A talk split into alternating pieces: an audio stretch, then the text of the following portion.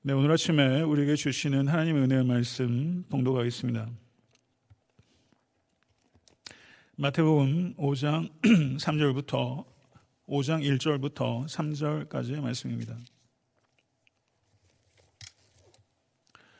마태복음 5장 1절로 3절의 말씀 다 같이 한 목소리로 합독하겠습니다. 예수께서 무리를 보시고 산에 올라가 앉으시니 제자들이 나온지라 입을 열어 가르쳐 이르시되 심령이 가난한 자는 복이 있나니 천국이 그들의 것이미요. 아멘. 심령이 가난한 자는 복이 있나니 천국이 그들의 것이며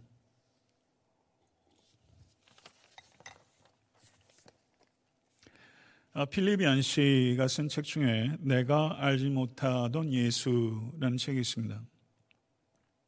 아, 그 책에 영국의 왕립의학 협회 한 심리학자의 글이 소개되고 있는데요. 산상수는 가난하고 굴종하며 박해받는 사람은 행복하다라고 가르친다. 그리고 악에 대항할 생각도 말고 따귀를 때리는 사람한테는 다른 쪽 뺨도 들이대라고 한다. 그리고 자신을 미워하는 자에게 선을 행하고 남의 잘못을 마냥 용서하라고 가르친다. 나는 이런 가르침이 메조 히즘이라고 생각한다. 메조히즘 어, 심리학적 용어인데요. 타인으로부터 정신적 고통, 물리적 고통을 당할 때 쾌감을 느끼는 병적인 심리 상태다. 그 산상수훈의 가르침이 이와 같은 마조히즘의 냄새를 풍긴다. 이렇게 세상 심리학자는 이 산상수를 그렇게 보는 것입니다. 그만큼 세상 사람들의 눈으로 볼 때 이 산상수훈의 가르침, 그리고 특별히 팔복의 가르침은 순종은 말할 것도 없고 도무지 이해가 되지 않는 가르침이라는 것입니다. 팔복의 내용은 그리스도 밖에 있는 세상 사람들에게는 행복의 조건이 아니라 불행의 조건인 것입니다. 그렇다면 성도 여러분, 여러분에게 팔복은 무엇입니까? 성도님들께서는 이 팔복이 정말로 진리라고 생각하십니까? 정말로 진리라고 생각하신다면 이 팔복을 추구하고 또 팔복을 살아내기 위해서 어, 순종하고 계십니까? 만약에 그렇지 않다면 혹시 우리가 이 팔복의 말씀은 불행한 사람들을 그저 위로하는 말씀이야. 혹은 이 팔복은 이 세상에서 실현하는 것은 불가능한 윤리적 이상을 과장해서 표현하는 것이야. 아니면 이 팔복의 가르침은 나 같은 사람에게는 해당이 안 되고 일부 특별히 헌신된 사람에게만 해당되는 고차원적인 윤리야. 혹시 이렇게 우리가 생각하고 있지는 않습니까? 팔복은 예수님의 가르침들 중에 가장 알려진 가르침이지만 가장 오해받는 가르침이며 가장 순종하지 않는 가르침입니다. 팔복은 확실히 모든 사람이 쉽게 도달할 수 있는 것도 아니고 그렇다고 그 누구도 결코 도달할 수 없는 것도 아닙니다. 모든 사람이 도달할 수 있다고 말한다면 그것은 인간의 죄의 실상을 무시하는 것이며 어느 누구도 도달할 수 없다고 말하면 주님께서 가르쳐 주신 목적을 무시하는 것이 되는 것입니다. 그러므로 주님의 모든 가르침에 대한 성도로서 우리의 바른 태도는 낙관주의 그리고 비관주의라는 양극단을 버리는 것이 되어야 할 것입니다. 성도 여러분, 주님의 가르침은 모두 우리의 순종을 바라고 주신 생명의 진리인 것을 믿습니다. 팔복으로 주님께서 제자들을 그리고 우리들을 고귀한 부르심 가운데 불러주신 것입니다. 이 팔복으로의 부르심을 세상 사람들은 조롱하지만 믿는 여러분과 저의 심장은 뛰어야 하는 것입니다. 이제 오늘 저희는 산상수훈의 현관에 도착해서 팔복의 첫 번째 말씀 오늘 나누게 될 텐데요. 이 팔복 우리가 다 알고 또 많은 설교를 들어왔지만 정말 이 팔복의 말씀을 통해서 제 심장이 뛰고 여러분의 맥박이 뛰는 그와 같은 역사가 나타나서 이 팔복에 대한 이해가 깊어지고 또 깊어진 이해만큼 더 순종할 수 있는 여러분과 제가 될 수 있게 되기를 간절히 소원합니다. 팔복은 한마디로 말하면 우리 주 예수 그리스도의 성품입니다. 베드로후서 1장 4절은 이로써 그 보배롭고 지극히 큰 약속을 우리에게 주사 이 약속으로 말미암아 너희가 정욕 때문에 세상에서 썩어질 것을 피하여 신성한 성품에 참여하는 자가 되게 하려 하셨느니라. 아멘. 그리스도께서 우리에게 주시는 일차적 소명은 무엇을 하라 라는 것이 아니라 그리스도를 닮으라 라는 것인 줄로 믿습니다. 우리는 그리스도를 의지할 때 그리스도를 닮을 수 있습니다. 그리스도의 성품에 참여하는 것, 이것이 여러분과 저의 남은 평생의 삶의 제일 목적이 되기를 간절히 바랍니다. 사도 마태는 마태복음의 예수님의 가르침들을 집대성해서 다섯 군데에 이렇게 집대성하고 있습니다. 산상수훈은 마태복음에 기록되어 있는 집대성된 다섯 개의 가르침 강론들 가운데 첫 번째 가르침입니다. 그만큼 이 산상수훈은 중요하다는 뜻일 것입니다. 산상수훈은 그리스도인의 신앙과 삶의 본질이며 팔복은 산상수훈의 본질입니다. 그러므로 팔복은 본질 중에 본질인 것입니다. 다른 말로 표현하자면 산상수훈은 팔복은 산상수훈이라는 왕관에 박힌 최고의 보석이다. 이렇게 표현할 수 있는 것입니다. 이 최고의 보석, 왕관에 박힌 최고의 보석인 이 팔복, 이 팔복을 우리가 이제 보게 될 것입니다. 저는 먼저 우리가 산상수훈의 가르침의 대상이 누구였는가 하는 것을 문맥을 통해서 살펴보길 원합니다. 4장 17절을 보게 되면 회개하라 천국이 가까웠느니라 라고 말씀하시면서 예수님의 첫 번째 설교를 요약하고 있습니다.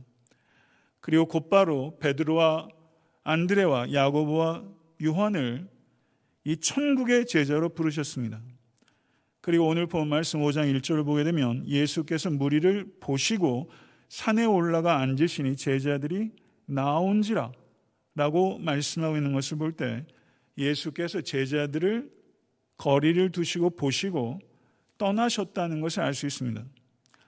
제자라는 단어가 마태복음에 여기 처음 등장하고 있는데요.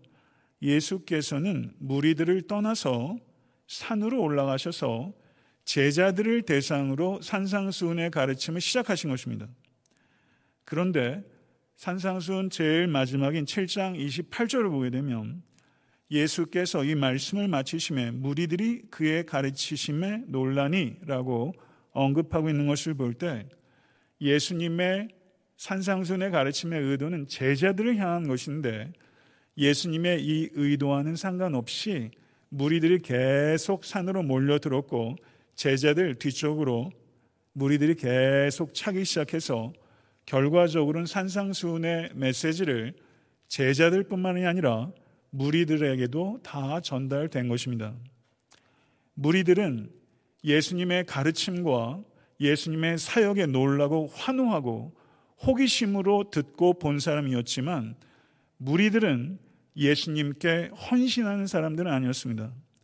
그러나 예수님께서는 무리들에게 의탁하지는 않으셨으나 무리들을 불쌍히 여기셨고 그리고 산상수훈의 가르침을 주실 때에도 주변에 모여든 무리들에게 애타는 관심을 가지고 그들 중에도 제자로 헌신한 자가 나오기를 소망하는 마음으로 이 산상수훈의 가르침을 주셨던 것입니다. 성도 여러분, 하나님께서는 출애굽한 이스라엘 백성들이 세상 기준이 아니라 하나님의 기준에 따라 살기를 원하셔서 신의 산에서 거룩한 율법을 주셨습니다. 마찬가지로 유월절 어린 양이신 예수 그리스도의 보배로운 피로 말미암아 죄와 사망의 권세로부터 영적으로 출애굽한 공동체인 교회가 세상에 동화되지 않고 세상에 대항하는 대한 공동체가 되기를 하나님께서 원하십니다. 그래서 이 산상수훈은 대항 공동체이자 세상의 유일한 대안 공동체인 교회를 향해서 주시는 우리 주님의 첫 번째 가르침이요. 천국의 윤리요. 제자도의 핵심이요. 새 언약 공동체 헌법이 바로 산상수훈인 것입니다. 그런데 예수님께서 올라가신 산은 어느 산을 가리키는 것일까요? 학자들은 예수님께서 갈릴리 호수 주변에 여러 언덕 중 어느 한 곳에서 산상수훈을 가르치셨을 것이다 라고 이야기합니다. 그럴 것입니다. 저도 갈릴리 호숫가에서 아, 이곳이 예수님께서 산상수훈을 가르치셨겠구나 하는 그곳에 한동안 서 있으면서 참 마음이 은혜가 되고 얼마나 마음이 뜨겁고 한편으로는 따뜻해지는지 그런 경험이 있었어요. 갈릴리 호수를 밑으로 쫙 내려다 보시면서 그 언덕에 예수님께서 바위에 앉으셔서 이 산상수훈의 가르침을 사랑하는 제자들에게 가르쳐 주신 것이죠. 근데 여기에서 산이라고 번역되고 있는 헬라어 앞에 정관사가 붙어 있습니다. 정관사. 왜 정관사를 붙였을까요? 어 마운틴이 아니라 더 마운틴이라는 것입니다. 그 산에 오르셨다. 그 산, 마태는 왜 정관사를 붙였을까요? 마태는 산상수훈의 그 산이 바로 모세가 율법을 받은 신의 산과 산상수훈의 그 산을 연결시키는 것입니다. 마태는 산상수훈이 새로운 모세에 의해 새로운 산에서 새로운 백성에게 주어진 새로운 토라, 새로운 계명이라는 것을 선포하고 있는 것입니다. 2절을 보게 되면 입을 열어 가르쳐 이르시되라고 말씀합니다. 신약 성경에 입을 열어라고 표현되는 것이 오늘 본문 말씀에 단 두 번 더 등장하는데요. 사도행전 8장 35절을 보게 되면 빌립 집사가 입을 열어 이디오피아 네시에게 이사야서 말씀을 풀어 복음을 전할 때 입을 열어라고 표현하고 있습니다. 사도행전 10장 34절을 35절을 보게 되면 사도 베드로가 입을 열어 로마 백부장 고넬류에게 이방인들을 향하여 처음으로 복음을 전할 때 입을 열어라는 표현이 사용되고 있는 것입니다. 이 두 용례를 볼 때 성경에 입을 열어라고 하는 표현은 매우 중요하고 권위 있는 가르침이 진술된다는 것을 나타내는 것입니다. 그러므로 오늘 본문에서 예수께서 입을 열어 이런 표현 굉장히 드물지 않습니까? 예수께서 입을 열어 라고 표현하는 것은 입을 열어 이어지는 이 산상수훈의 가르침이 더없이 중요하고 더없이 장엄하며 더없이 진지하고 더없이 위대한 진리의 진술이 될 것이라는 것을 나타내는 것입니다. 입을 열어 위대한 진술을 할 때는 사람들의 반응을 두려워하지도 않고 그 위대한 진술을 내어놓음으로 말미암아 내 신변에 문제가 생기는 것을 염려하지도 않는 그래서 아무것도 숨기지 않고 아무것도 가리지 않고 용기 있게 진리를 가르칠 때 입을 연다라고 표현하는 것입니다. 저는 여러분과 저의 입도 열릴 수 있게 되기를 간절히 소원합니다. 예수 그리스도께서 산상수훈에서 가르치셨던 예수 그리스도의 그 진리와 또 그 진리에 합당한 태도가 여러분과 저의 지식과 또한 태도가 되어서 우리도 이 장엄하고 품이 있고 진지하고 무게 있는 위대한 진리를 입을 열어 어떤 박해와 고난과 손해 건다 할지라도 두려워하지 아니하고 가감 없이 기탄 없이 이 진리를 이야기할 수 있는 입을 여는 목회자와 성도가 너무나 필요한 시대라고 생각합니다. 복이 있나니라고 이야기를 하고 있는데요. 심령이 가난한 자는 복이 있나니. 그러나 성경 원어는 복이 있나니가 제일 앞에 있습니다. 복이 있나니라고 번역되고 있는 헬라어가 마카리오스라는 단어입니다. 이것을 happy, happiness 이렇게 번역하는 경우도 있는데요. 어, 그 happy라고 번역하기에는 이 단어가 가지고 있는 의미가 너무 깊습니다. 여기서의 마카리오스의 이 복, 이 복은 환경이 주거나 환경이 빼앗아 갈 수 있는 복이 아닙니다. 환경과 무관한 환경을 넘어 있는 복, 그런 복을 마카리오스의 복입니다. 이 복은 환경에 기인하는 것이 아니라 하나님과의 관계에서 기인하는 참 복입니다. 이 복은 영원한 복입니다. 그렇기 때문에 세상적인 관점에서 볼 때는 도무지 복된 삶이라고 할 수 없는 성도의 삶에도 하나님의 관점에서는 복되고 복된 삶이 있을 수 있는 것입니다. 이것이 그 복인 것입니다. 세상 사람들이 이해하지 못하는 신비한 복, 환경을 뛰어넘어 있는 초월적인 복, 그 복이 있는 것입니다. 아멘. 세상 사람들은요, 그리고 믿는 사람들 중에서도 다수가 돈 많은 사람이 행복하고, 출세한 사람이 행복하고, 유명해지면 행복하고, 인기 많으면 행복하고, 힘 있는 사람이라면 행복하다고 생각합니다. 세상의 관점입니다. 그러나 팔복은 이 세상에서 얘기하는 행복과는 전혀 판이하게 다른 복, 역설적인 복입니다. 이 세상 기준을 초월해 버리고 이 세상 기준과 상충해 버리는 복입니다. 마치 백화점에 1년에 그 시즌이 바뀌면 백화점 디스플레이가 바뀌지 않습니까? 그럼 디스플레이 하는 사람이 밤새 들어와서 백화점 디스플레이를 해요. 근데 예수께서 세상이 비싸다고 붙여놓은 옷들 디스플레이 하는 곳에 예수님께서 밤에 들어오셔서 그 price tag를 다 뒤집어 버린 거예요. 세상이 비싸다고 하는 것이 이게 얼마나 싸구려며 세상이 가치 있게 여기지 않는 것이 얼마나 가치 있는 것인지 예수께서 price tag를 다 바꿔버린 거예요. 이 역설적인 복이 바로 이 팔복인 것입니다. 한 성경학자가 이렇게 이 팔복을 기가 막히게 표현했어요. 예수님의 가르침은 고요한 별빛이 아닙니다.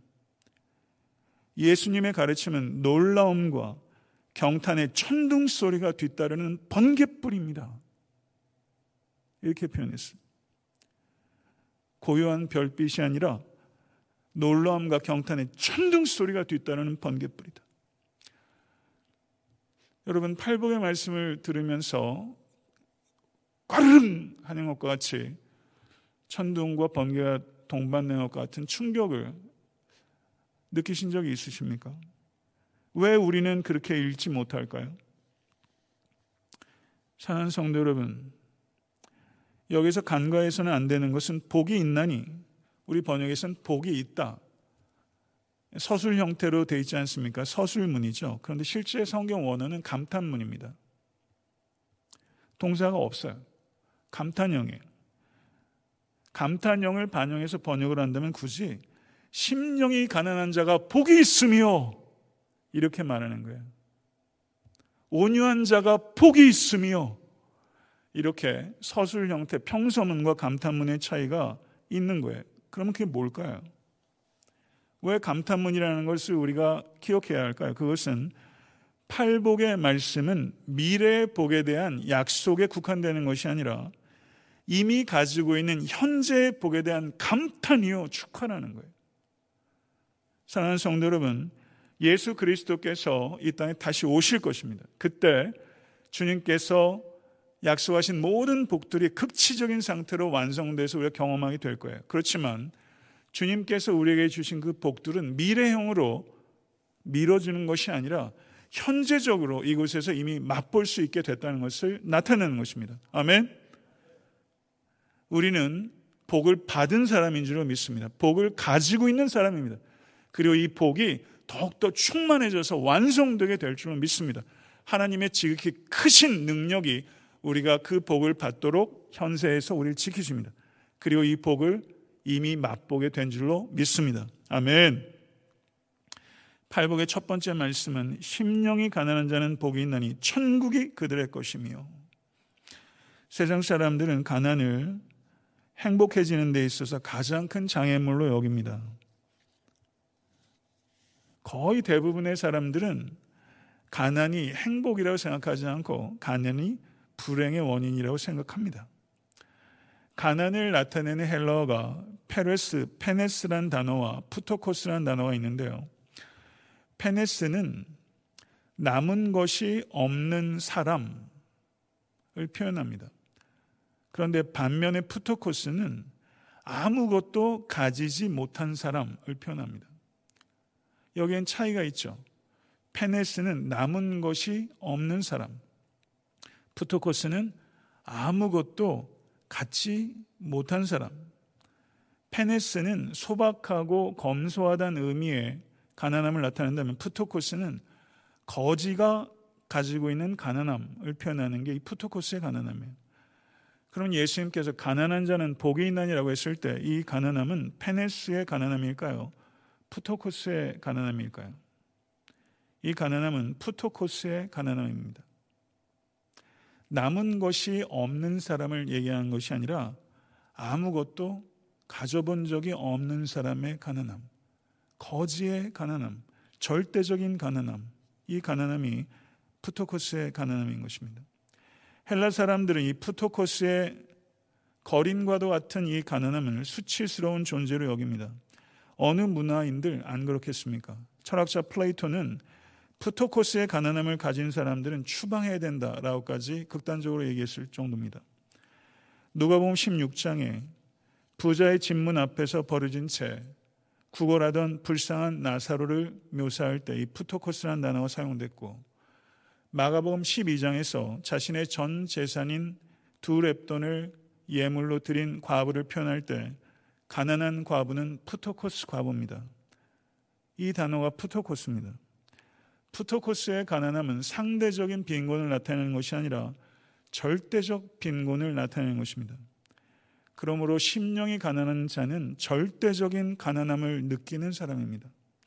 심령이 가난한 자는 다른 사람들과 비교를 통해서 가난함을 느끼는 사람이 아니라 하나님 앞에서 나의 전적인 무능력과 무자격과 무가치함을 전적인 가난함을 고백하며 하나님 외에는 피난처가 없는 사람, 하나님만을 절대적으로 의지하는 사람, 그 사람이 바로 심령이 가난한 사람입니다. 하나님 외에는 피난처가 없는 사람, 하나님만을 절대적으로 의지하는 사람. 제가 책을 읽으면서요, 그랜트 오스번이라는 주석가가 심령이 가난한 자는 누구인가? 라고 했을 때, 그 사람이 이렇게 표현했어요. 저를 한번 따라해 보실까요? 하나님만을 의지하도록 내 몰린 자. 아, 이때 마음이 콱 뭐가 이렇게 와 닿더라고요. 내 몰리 내 몰리는 삶이 얼마나 공고합니까?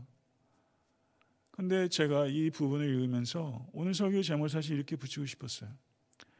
하나님만을 의지하도록 내몰린 자.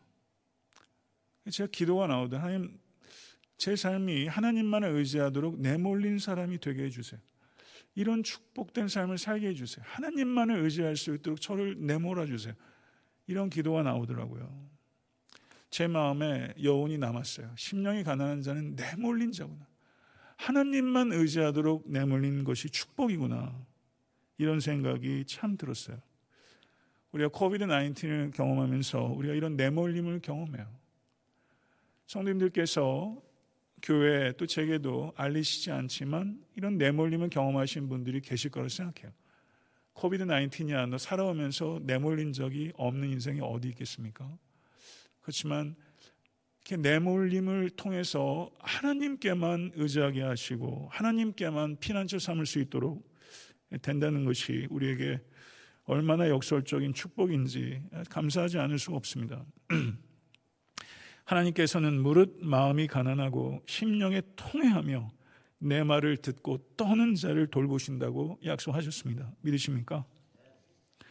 하나님께서 이사야를 부르셨을 때 스랍들이 거룩하다 거룩하다 거룩하다 외치는 것을 이사야가 들었을 때 자기가 얼마나 소망이 없는지를 이사야는 그 앞에서 무너졌습니다. 화로다 나여 망하게 되었도다. 나는 입술이 부정한 사람이요. 나는 입술이 부정한 백성 중에 거주하면서 만군의 여호와이신 왕을 배웠음이로다. 심령이 가난해진 것이죠. 거룩하신 하나님의 영광 임재에 부딪힌 사람은 자기를 발견합니다.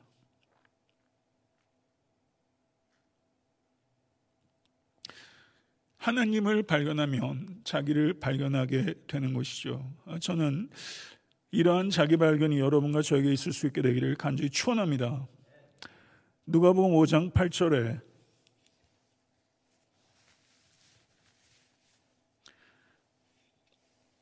베드로가 예수님 무릎 아래 엎드려 주여 나를 떠나소서 나는 죄인으로소이다 이렇게 고백했는데요. 베드로 역시 거룩하신 예수 그리스도의 신성을 저가 경험하면서 자기가 얼마나 무가치하고 무조격한지를 눈을 뜨게 돼서 자신의 죄악 때문에 아파하고 몸부림치며 주여 나를 떠나소서 이렇게 기도하고 있는데 이거는 저는 역설적으로 주여 나를 떠나지 마소서 이 말이죠. 주여 나를 떠나소서 하는 기도는 주여 나를 떠나지 마소서 이런 기도라고 믿습니다. 저는 여러분과 제가 이사야처럼 그리고 베드로처럼 지존하신 하나님과 우리 사이에 있는 이 넘을 수 없는 이 존재의 한계 앞에 우리가 철저하게 하나님의 거룩하심을 보고 깨닫고 우리가 얼마나 허물 많고 죄악이 많은지를 깨달으면서 주여 나를 떠나소서 화로다. 한계 없는 은혜에 대한 사모가 더욱더 깊어지고 그 한계 없는 은혜에 대한 경험이 더욱더 확실해져서 여러분과 제가 심령이 가난한 자가 될 수 있게 되기를 우리 주 예수 그리스도를 간절히 축원합니다. 이사에서 2장 11절과 12절을 보게 되면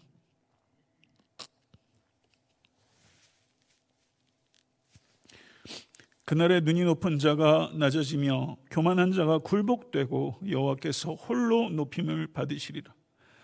대저 만군의 여호와의 한 날이 모든 교만한 자와 거만한 자와 자고한 자에게 이 말이니 그들이 낮아지리라 경고하셨습니다. 우리 주님께서도 무릇 자기를 높이는 자는 낮아지고 자기를 낮추는 자는 높아지리라. 아멘. 베드전서 5장 5절과 6절에서도 다 서로 겸손으로 허리를 동이라. 하나님이 교만한 자를 대적하시되 겸손한 자들에게는 은혜를 주시느니라. 그러므로 하나님의 능하신 손 안에서 겸손하라. 때가 되면 너희를 높이시리라. 아멘. 우리 하나님의 능하신 손이 우리 사랑하는 성도님들을 높여주시기를 간절히 축원합니다. 자기를 높이는 결과가 얼마나 비참할지에 대해서 요한계시록 6장 15절과 에서 17절은 이렇게 경고합니다. 땅의 임금들과 왕족들과 장군들과 부자들과 강한 자들과 모든 종과 자유인이 굴과 산들의 바위 틈에 숨어 산들과 바위에게 말하되 우리 위에 떨어져 보좌에 앉으신 이의 얼굴에서와 그 어린 양의 진노에서 우리를 가리라. 그들의 진노의 큰 날이 이르렀으니 누가 능히 서리요 하더라. 아멘. 사랑하는 성도 여러분, 자기를 높이는 것의 결과가 얼마나 비참할 것인지를 우리가 미리 내다보고 자기를 낮추는 일에 더욱더 성령을 의지하고 귀한 열매가 맺어지는 여러분과 저의 평생의 삶이 될 수 있게 되기를 간절히 소원합니다. 말씀을 맺겠습니다. 창세기 2장 7절은 여호와 하나님이 땅의 흙으로 사람을 지으시고 생기를 그 코에 불어넣으시니 사람이 생명이 되니라. 아멘. 믿습니까? 흙으로 사람을 지으시고 하나님께서 생기를 그 코에 풀어주셔서 생명이 된 존재, 그 존재가 바로 인간이요. 그 존재가 바로 여러분이요. 그 존재가 바로 접니다. 이 호흡이 코에 있습니다.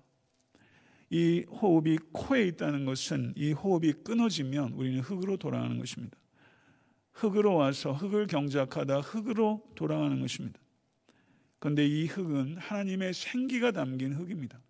아멘. 호흡이 코에 있다는 것, 하나님이 창조주시어 구속자이신 하나님이심을 나타내며 우리는 의존적 존재여 한계적 존재라는 것을 나타내는 것이죠. 사랑하는 성도 여러분, 우리 모두가 절대적으로 하나님만을 의존하고 오직 하나님만을 높이기로 결단한 이 아침 될 수 있게 되기를 간절히 소원합니다. 그렇게 될 때만 우리 모두는 비로소 참 자유를 경험하고 참된 능력을 맛보고 참된 사람이 되는 것입니다. 만왕의 왕이신 예수 그리스도께서 근본 하나님의 본체시나 하나님과 동등됨을 취할 것으로 여기지 아니하시고 오히려 자기를 비워 종의 형체를 가지사 사람들과 같이 되셨고 사람의 모양으로 나타나사 자기를 낮추시고 죽기까지 복종하신 겸손의 왕이십니다. 이 왕을 더욱더 사랑하고 이 왕에게 충성하고 이 왕과 영원토록 동행하시는 모든 권속 되실 수 있게 되기를 간절히 축원합니다. 힘을 의지하지 않고 그리스도만 의지하며 힘을 자랑하지 않고 그리스도만 자랑하십시다. 그게 심령이 가난한 자입니다. 심령이 가난한 자의 복을 받으십시다. 본질 중에 본질입니다. 그 팔복의 입구입니다. 팔복의 시작이 심령이 가난한 자가 복되다 이야기한 것이죠. 여기가 우리의 존재의 시작이 되어야 될 줄로 믿습니다. 이런 축복이 모두에게 임할 수 있게 되기를 우리 주 예수 그리스도 이름으로 간절히 축원합니다. 아멘. 기도하겠습니다. 심령이 가난한 자가 복이 있다라고 말씀하신 주님께서 심령이 가난한 자셨습니다. 팔복의 가르침을 주신 주님께서는 가르치셨을 뿐만 아니라 그러한 삶을 살아내셨습니다. 그리고 그와 같은 위대하고 위험한 진리의 세계로 우리와 같이 허물 많고 천박한 자들을 불러주시고 팔복을 진리로 믿게 하시고 그 진리의 말씀대로 살아볼 수 있도록 성령을 의지하며 몸부림치게 하시고 울게도 하시고 웃게도 하시니 참으로 감사합니다. 아버지 하나님 그리스도를 닮기 원합니다. 그것이 우리의 삶의 목적이 되기를 원합니다. 그렇게 주님을 영광스럽게 하기를 원합니다. 그럼에도 불구하고 우리가 얼마나 나를 높일 때가 많았는지 아무것도 아닌 흑임에도 불구하고 얼마나 완고하고 거만하고 오만한 아버지 자고하는 흙이었는지 알 수가 없나이다. 아버지 하나님, 자기 부인에 성공하는 우리 모두가 될 수 있도록 주여 은총을 하여 주시옵소서. 코비드 19을 통해서 우리가 누구인지를 보게 하시고 하나님 앞에서 우리가 누구인지를 찾게 하소서.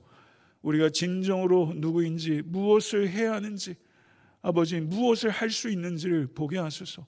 부디 심령이 가난한 자가 되게 하여 주셔서 나의 어떤 것도 의지하지 않고 자기의 안전과 자기의 복락도 내가 지키는 것이 아니라 하나님께서 지키는 것임을 믿고 아버지 하나님 자기를 낮추는 일에 성공하게 하소서.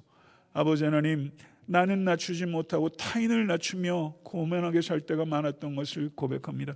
영적 교만도 내려놓게 하소서. 물질에 대해서도 아버지 자유케 하소서. 참 자유를 주 안에서 경험케 하소서. 주님을 영원토록 사랑하게 하소서 예수 그리스도 이름으로 간절히 기도드리옵나이다. 아멘.